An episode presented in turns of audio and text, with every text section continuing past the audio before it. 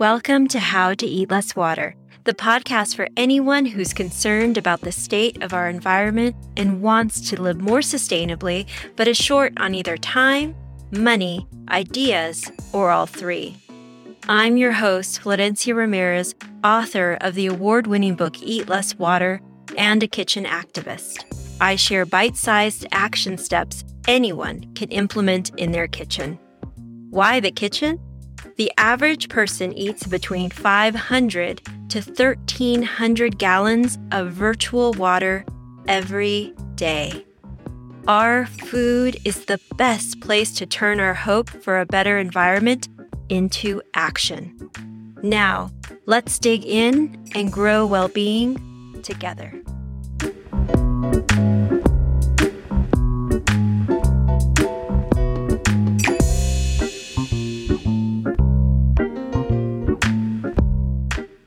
Welcome to the How to Eat Less Water podcast. This is episode 64. This is also an episode I had planned to record last week. I felt like before I could really talk about the work of Cesar Chavez and how he's inspired and continues to inspire not only my work, but the work of so many others. I felt like I had to first clear the space with last week's topic, which was about what are the seven ingredients that I need to have in my life that are essential for me to just to keep doing what I do. And not just doing the work, but enjoying the work. I hope that you've had a chance to listen to that episode. And if you haven't, maybe go back and listen to that one first as a way to clear the space or check in for yourself about what ingredients might be missing in your life. Like you're in a place where things are just a little off or don't have as much flavor as they could or normally do. We always go through those ebbs and flows in our life when we just start to feel a little blah. And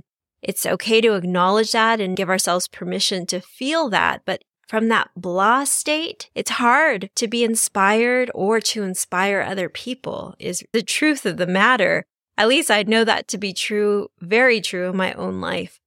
I have to feel good to do good and to take in then these really wonderful, inspiring stories from the people who've gone before us or the people who are still doing that work around us. So anyways, I really recommend that you listen to that episode. And if you have listened to it, then take the mm-hmm. time, if you haven't done so already, to create your own checklist of what are those ingredients that are critical, essential for you to just feel good and making sure that you stop the momentum when your days start to lack that flavor and restart, right? So this week, I feel so different. I've signed up for a yoga membership for the studio that I have close to my home, which is walking distance. And I hadn't taken that step, but it's made such a huge difference in my energy. I'm making sure that I have embedded every one of my days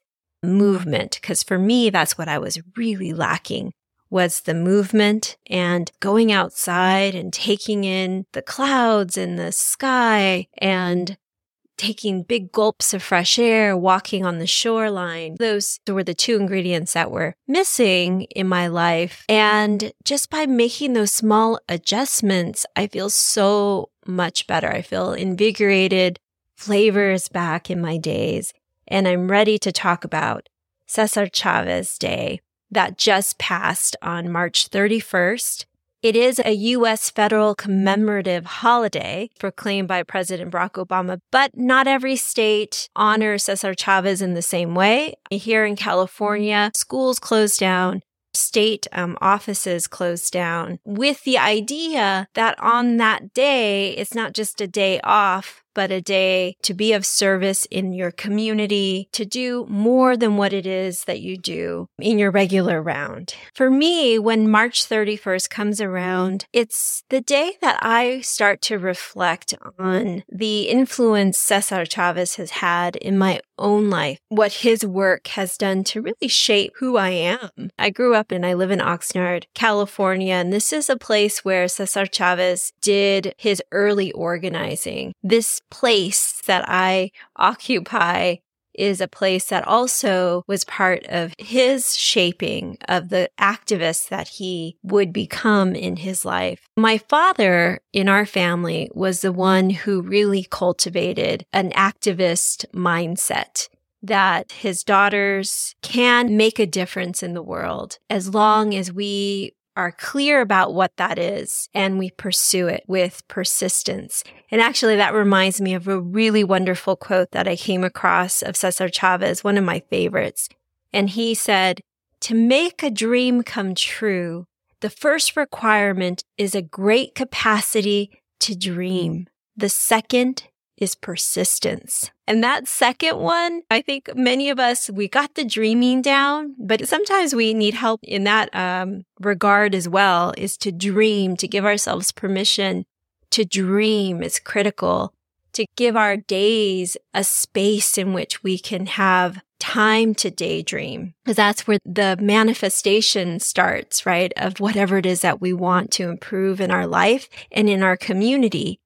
But that second one, this is a harder one, which is the persistence, right? The persistence to just keep doing that work, even when it feels like you are doing it alone. And Cesar Chavez was a model for this to dream and persist to dream and persist throughout all the decades of his work until he died in 1993. But as a, as a teenager, my father made us, cause he did make us. We complained about this whole thing it was in the summer of 1988. My father, my mother, my sisters, we all loaded into the station wagon before dawn and we drove the 200 miles from Oxnard, California to Delano, which is the headquarters of the United Farm Workers, and sat under the feeble shade with about three thousand other people. It was a white canopy tent. We were there to listen to Cesar Chavez, who, as you know, was a co-founder of the United Farm Workers Union with Dolores Huerta. And he was on the 29th day of his hunger strike. And we had come to listen to him,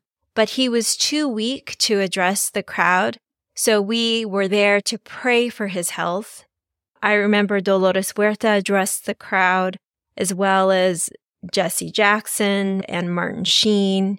This was his last fast because he died five years later. And it was aimed at ending the use of pesticides in the growing of California grapes. The last years of his work with United Farm Workers was about pesticides because he understood how pesticide use on the fields made farm workers sick and it caused birth defects among their children. He would go to the homes of farm workers and talk with them, and he would hear these stories. And he saw too many children, too many babies with birth defects.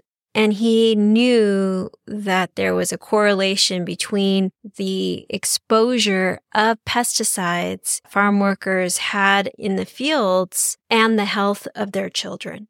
He started to talk about the dangers of pesticide use well before many others. So here we are in 2023 and the life expectancy of a farm worker in the United States is 56 years old. Cesar Chavez did tremendous work to further the rights and dignity of farm workers. Things that he was able to accomplish during his life were fair wages, access to clean water when farm workers are working on the field, bathrooms, lunch breaks, this is work that he successfully accomplished through his life, but there's still so much work to do. That's why it's important that we do have this national day of service for Cesar Chavez so that we can continue this conversation here are three different ideas, three action steps that you and I can do to honor the work of Cesar Chavez and continue it forward. One of the words I love in Spanish is adelante, forward. That is the motion of activism. It's this forward motion, focusing on what is good. It's understanding where we're lacking and the problems, but not keeping the focus there. The first action step is simply to go to the website of the United Farm Workers Union to sign the petition to ask your U.S. Congress member to support a new national heat regulation bill. So all employers must provide farm workers with water, shade, rest breaks, and emergency procedures to deal with record setting temperatures that we're experiencing all over the country and really all over the world. The bill is called Asuncion Valdivia, Heat Illness and Fatality Prevention Act. And Asuncion was a 53 year old farm worker who died in July 2004. And he collapsed from heat stroke after working a 10 hour day picking grapes in a 100 degree sun. Asuncion died in the car as his son tried to reach a hospital and didn't reach it in time. That was a death that shouldn't have happened and doesn't need to happen again. Every year, it seems like we set new heat records. 2020 set new heat records. 2021 set new heat records. And it just keeps going. Throughout the nation, these high temperatures and number of days at extreme high temperatures are taking their toll on farm workers sign the petition to support this bill so we can support farm workers. You'll find a link in the show notes. The second is to buy organic food. We all are exposed to chemicals with our food, in our water, the air we breathe. But farm workers are on the front lines. They are the ones that are in the fields right after the fields have been sprayed and they are ingesting those chemicals, experiencing rashes on their hands and on their face, having it on their clothing and bringing it into their house and exposing their kids.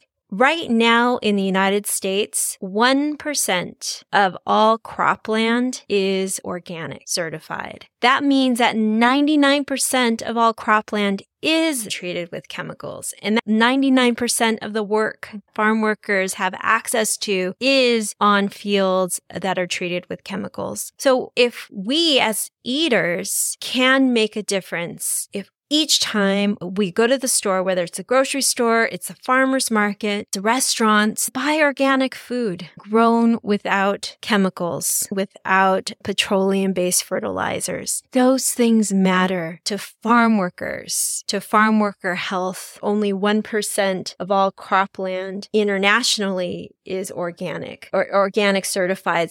I urge you to go to the Dirty Dozen, which is the um, environmental working group's shopping guide that comes out every year. Their scientists test conventionally grown produce for chemical residue. They wash it and then test it to see how many chemicals remain. If it's still on that fruit and vegetable, then you and I are ingesting more chemicals. But if that residue is so strong, it's so potent that it remains on that produce even after it's been washed. Just imagine the farm workers who are inhaling and ingesting those chemicals right after they've been sprayed onto the produce or onto these fields. The Dirty Dozen has a shopper's guide that you can go onto their website and see it. They also have a really great template that you can print out if you'd like and keep on your refrigerator inside your pantry to remember.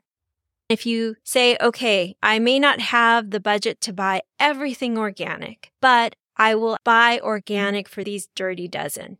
And so the top, and it generally is year after year, is strawberries. And that happens to be what most of the fields are near me here in Oxnard are strawberries and potent fumigants are used, ingested by the farm workers, and also happen to be right next to a lot of our schools as well. So that's another issue, but that's for another podcast. The second is spinach. The third is kale, collard, and mustard greens. The fourth, peaches. The fifth, pears. The sixth is nectarines. The seventh is apples. The eighth is grapes.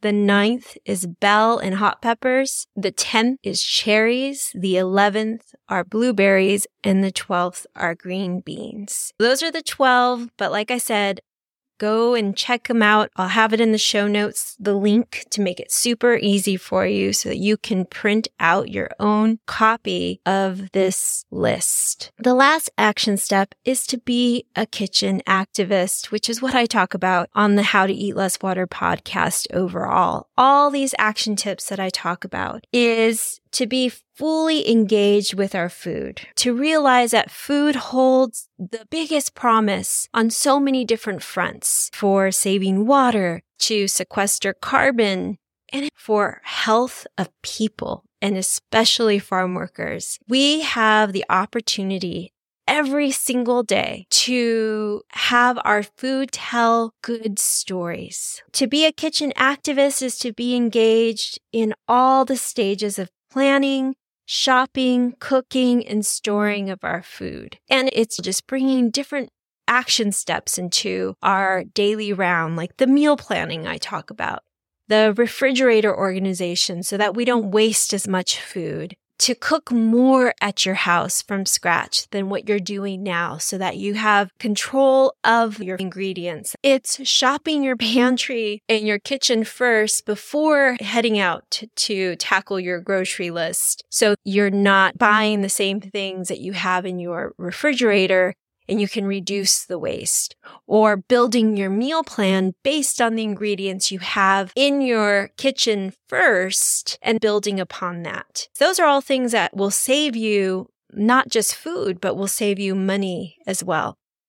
I want to end this podcast episode dedicated to Cesar Chavez with his own words. This was a prayer that he wrote for farm workers, and it goes like this Let the spirit flourish and grow so that we will never tire of the struggle. Let us remember those who have died for justice, for they give us life. Help us love even those who hate, so we can change the world. Thank you, Cesar Chavez, for the work that you did and for the inspiration that you leave behind. Let's all take that inspiration and move it adelante. Be well. Let's stay connected. Sign up for my newsletter and receive more tips in your inbox weekly and 15% off your first purchase at the Eat Less Water shop. You can also find me on your favorite social media space at Eat Less Water. Please remember to hit subscribe and leave a review, even if it's only the star rating, because every one of them will increase the chances of other like minded folks to find us. Thank you for joining me on this journey to eat less water. Together, we will write the story of well being for this planet we have the privilege to call home. Meet you back here every Wednesday. There is power in the collective.